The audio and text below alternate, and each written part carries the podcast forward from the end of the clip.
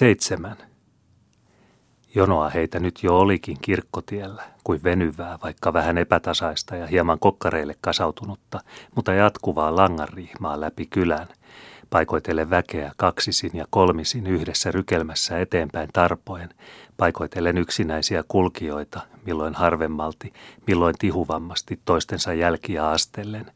kaikki kuitenkin samassa suunnassa edeten ja tiepolun polveilevia mutkia kuin siimaan pujotettuina noudatellen – Etumaisena ja joukon nenäpäänä asteli edelleen lautamiehen leveydellä Lahdenperä, joka kuitenkin jo oli saavuttanut ylisempää mäen laen ja laskeutumassa myötäkalletta alas, niin että kohta oli miehestä näkyvissä vain riuskaan tahdeissa työskentelevä selkälaisto, kunnes sekin lyheni, niin että enää näki vain hartioiden heilahtelevan ja hatunkuoren huppivan, mitkä nekin parin askeleen joutumalta hävisivät silmistä ja katosivat ahteen törmän taakse – pojat kintereillä, Vihtori ja Arturi, joiden joukossa jo vilkastivat ylisempään akukin ja osku, omasta portistaan seuraan ja tielle kirmaisseina, olivat nekin jo ahteen laella ja melkein samassa tingassa kuin Lahdenperäkin, lyhyempiä kuin olivat ja naskalimittaisia varsiltaan täysmiehen verroilla sekä livistäviä nappuloidensa siirtämisiltä, myöskin häviämässä, ensin kahden lippalakin ja kahden kirjavan olkihatun – Lahdenperän pojilla olivat päässä samanlaiset ja samalla Turunmatkalla ostetut nupopyöreät lippalakit ja ylispään pojilla niin ikään veljellisesti samanlaiset ja ihkauudet oljenkeltaan ja punanpilkkuihin palmikoidut hatunpuneet. Olivat pojatkin häviämässä aluksi kahden totisen verkahipan ja kahden kiloisemman ruohoreuhkan vilkuttaviksi prikuiksi sekä sen jälkeen kokonaan mäenniskan peittoihin ja kätkeviin upiin. Muukin väki oli järjestyksessä etenemässä, etumaiset jo ylispään ahdetta nousemassa ja heidän takanansa tanhualla kansaa, kuinka olivat eri kulmiltansa kerjenneet ja mikä mikin vikkeliltänsä kiirehti tai verkkailtansa jaksoi. Vähän talon Fiinu, joka todella oli saanut seuraansa ison talon hiltan, missä lienee tavoittanutkin – luultavasti ison talon tarhaveräjällä, oli jo vilistänyt jonkun ohitsekin ja kippasivat nyt lehakot ja kikattelivat melkeinpä etujoukossa, siellä lähellä missä Lahdenperän Evert ja hänen edellään Albin Juhavoudin takana olivat ahteen niskalla kääntymässä Lahdenperän ja poikasten jäljissä alamäkeen. Eivertin ja Albinin matkassa oli jo kolmaskin astuja, ylispään Brynolf, joka luhdirapuiltansa törmäten oli suoraan loikannut seuraan yli säleaidan koska ei laiskimus muka viitsinyt koipinensa ja kirkkohankkinoissaan kaartaa sitä kolmen sylen matkaa, mikä olisi ollut pihalla käveltävänä avoimelle kartanoveräjälle.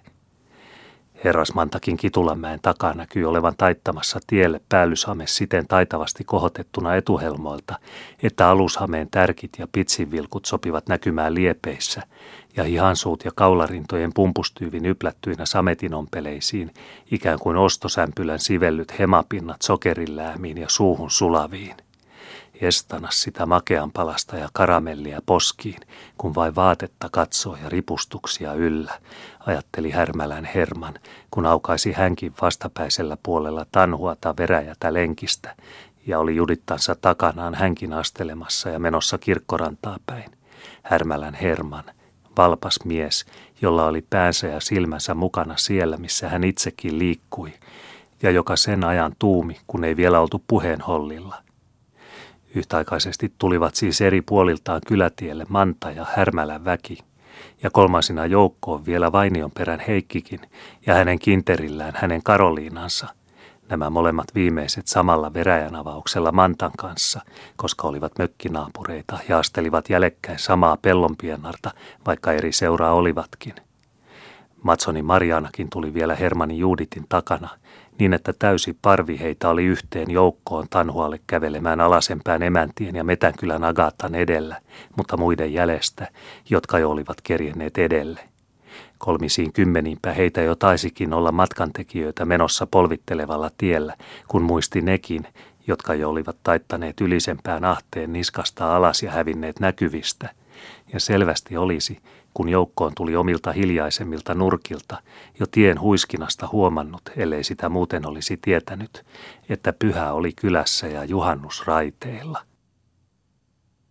Härmälän Herman, joka oli virkkumies vanhanakin ja silmät aina kasvoissa kurin peleillä, Niin kaksisin kuin asuikin ja lapsettomana jo vuosimuistoilta kuuro judittansa kanssa yksinäisellä niemellään poosnaisissa aukkomeren partailla ja kaukana Ramsin korpien takana, viikkokausiin ja talven selkiin muuta ristinsielua näkemättä. Herman siis, ennen kuin hyvät päivätkään oli vaihdettu ja Vainion perään Heikki päässyt edes niihin välttämättömiin valmistuksiin, joiden jälkeen vasta – vaikka äkiltänsä kyllä silloin Jumalantakoon lähtee viikkoisilta levonteloiltaan ja käyttämättömiltään kurkun perukoista kuin laukaistuna. Herma virkahtikin oikopäätä ja ennen kättelemisen käpälöimisiä, sekä ikään kuin olisi erottu vastikään, eikä viimeksi nähty helluntai-kirkon jumalanpalveluksista eri teille poiketessa. Herma siis sirkeeltänsä oli Heikin nähtyään äänessä, Ikään kuin jo kaukaa ja veräjän takaa Vainion kedoilta olisi porinansa alkanut, kun kerta taas oli joku kuulemassakin ja sai puhella ihmisille. No niin kuin lahnankarja kudulla, kaikki niskat kuroilla samanne ja sammalselkää soutamassa epälukuna, minne laskematonta jo entää lahdenpuhinoille edeltä – haastoi hän ja käänteli päätä kerta taaskin virkistymikseen ihmetelläkseen, kuinka ihmisväkeäkin sentää voi riittää vaikkapa kokonainen tienselkä kylässä kirjavilleen. Meidän niemessä meitä on kaksi vaan, ja teidän nokassa kolme, mutta paljon meitä on, kun yhteen tullaan selitti hän ja ihasteli Heikille sekä otti ilon esimakua täydeltä siemaukselta sydäminsä siitä, että viikonseljiltä oli ihmisissäkin taas ja kirkkomatkoilla ja väkeä ympärillä ja sai puhellakin taas ja muun kaltaisille kuin särjille katiskan pesässä Kotolahdella. Vainion perän Heikki oli tällä välin puolestansa jo valmistunut kohtaamiseen, joka kyllä oli hänelle tapahtunut vähän liika äkiltään – koska se oli sattunut veräjissä ja lenkin avaamiset oli ensin hoidettava ennen kuin sen jälkeisiä ajatteli.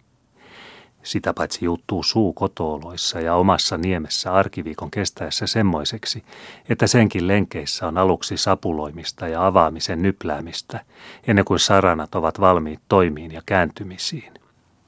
Lisäksi oli Herman tavallisissa häthädän joutumisissaan sotkenut alun ja hyvän päivän sanatta karannut päistikkaa suinpäin juttuihinsa, niin että nyt oli sekaisin koko travi ja kädestä varisemassa säällinen puheenlangan pää. Jumalan takoon, korjasi Heikki sentään ymmärryksellä ja vakavuudellansa tapahtuneen vahingon, sekä vastasi Hermannille ikään kuin tämä sittenkin ennen muita kohisemisiansa olisi toivottanut hyvän päivänsä lailleen, niin kuin tapa on ja järjellinen järjestys käskee ihmisten kesken. Kuinka kävisi lukuvuoroillakaan hyvänkään lukijan, jos pappi olisi taitamaton eikä ymmärtäisi katkismustansa, vaan sekoittaisi ihmisen kohta alkuunsa – eikä antaisi sen, joka osaa, vastata kysymykseen rauhassa kaikkeansa ja sen, minkä on oppinut kirjasta, sekä lähteä siitä, mistä katekismuskin yskänpään löytää. Mitä se on? Vastaus.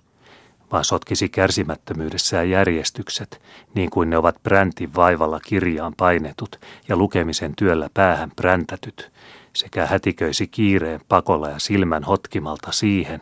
mikä Plarilehdessä ja Puustavissa seuraa vasta sen jälkeen, kun se on luettu, mikä on edelle painettu. Kun Heikin toimesta ja ajatuksen kankea käyttämällä Hermannin vikalähtö nyt siis oli korjattu ja juturrakas Jumalan takoon sanomalla saatu käännetyksi säällisille raiteille ja semmosille tolille, että nyt jo sopii enempiäkin puhua ja rauhassa vastata vaikkapa Hermannin sanomisiinkin, tarvitsematta madotella sydämissään sitä, että ainakaan itse olisi hätiköinyt sivun alun ja mennyt kuin päistikalta padan popsimisille ennen kuin lusikankaan oli katsonut käteensä ja nuollut sen suussansa kosteelle ennen puuron paattuviin pistämistä. Kolme meitä on, kun Manta laskee lukuun, mutta Manta seuraa kintereillä vain, ja me olemme meidän Karoliinan kanssa kahden, korjasi Heikki Hermannin sanojakin, sekä torjui kertaalleen sen käsityksen harhaluulon, että he kolmisin heidän nimeltänsä olisivat yksissä seuroissa tuloissa, vaikka jälekkäin kävelivätkin. Herrasmanta, vaikka naimattomissaan yksinäiseen niemeen joutunutkin kauas kylästä, kun oli pennittömänä perinyt setävainaansa torppamökin hurskerin nokassa,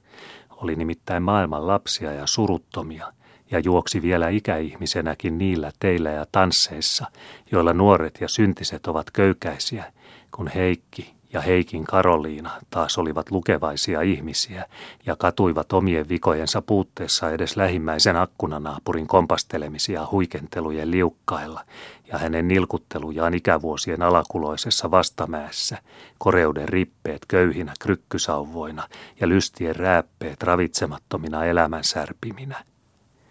Heikki siis enempää kuin hänen Karoliinansakaan eivät hyväksyneet herrasmantaa joukkonsa kolmanneksi, vaikka yhdessä käveltiinkin ja hännikkäin oli poimuteltu Ruotsin virstan hollit takametsän alhoja ja kanviikin niittuliepeitä, ennen kuin nyt viimeinkin oltiin perävainion peritse Kitulamäen takaa huruskerin nokiltansa kylähamuilla ja ihmisten kuulumilla. Karoliinakin, joka heikkiänsä kielevämpänä ja kotoviikkoina kielenkäytön jonkinvertaista, vaikkei täydellistä paastoa kokeneena – jonkin vertaista, sillä hän nimittäin päästi palasen liekastansa ja pajatti yksinkin ja askareissaan silloinkin, kun elävää korvaparia, esimerkiksi kojuken valkokärkistä naveton hinkalossa, ei ollut lähimaillakaan ja kuulemisen lotkumilla, ja varoitti vaikkapa kahvipannuansakin, kun käänsi mustakylkistä tulella raakulla eikä tuvassa ollut muutakaan lähempänä, jolla olisi ollut korvansankaa ja kuulemisen vasaa – Porisen nyt, mutta porisekin pian, sillä minun on kiiru ja sylki paatuu suussa, ellei kastetta kohta saada lisään. Janokin kiskoo kielenpäätä kuin hohtimen pihti neljän tuuman naulaa honkaseinästä. Karoliinakin siis, joka näin kylällä ja ihmisissä ja kirkkomatkalla Heikkinsä selän takana ymmärsi tavat ja vaikenemisen aviosäädyt ja aina piti kielenkantimensa aloillaan siihen tinkaan asti, kunnes perheenpää ja miehenvirkainen oli avannut suunsa ja antanut yskänlähdöt sanalle nopeammankin livata, minkä lipsas liukkailtansa ennättää hitaampansa takana. Karoliinakin siis oli, nyt kun oli sekä veräjä avoimillaan että sananlupa esteetön, oikopäätä puheen höngässä. No kahden ja kaksisimme vaan tulemme tuupimme, kun ei lapsen siunaustakaan ole annettu enempää kuin teille kahdellekaan teidän niemellänne. Kaksisin sanon ja kahdemme kotoakin lähdettiin. Lateli hän ja vahvisti sekä todisti veresti nopeammiltaan Heikkinsä verkkaisempia ja pudotti kadotti hänkin niin kuin Heikkikin herrasmantan hukkasilmänä ja olemattomana seurasta ja kananmarssin kinteriltä – Kahden vaan ja enempää, paitsi me tulemme kyykimme synteinemme, kun ei useampia ole ja yksikseen niemessä asutaan. Toisti toimitti hän paremmaksi vakuudeksi sanojansa ja sekoitti pyhäpäivän ja kirkkomatkan vuoksi jumalisiakin ja syntien muistamisia puheisiinsa, koska Mantakin sentään oli matkassa ja käveli takana, ja vihje ehkä oli terveellinen suruttomankin korvaan – Ollaan vaan kaksisin niin kuin naimisiin on menty ja kävellään kuuliaisesti peräkanaa niin kuin raamattu aviosäädyn on asettanut, juoksutti Karoliina sanojansa edelleen sekä kertasi viikkoisilta tottumilta entistä silloin, kun vastuutista ei ollut kohta kielenpäähän varisemassa. Samaahan hirsille seinäkehissä kototuvassa,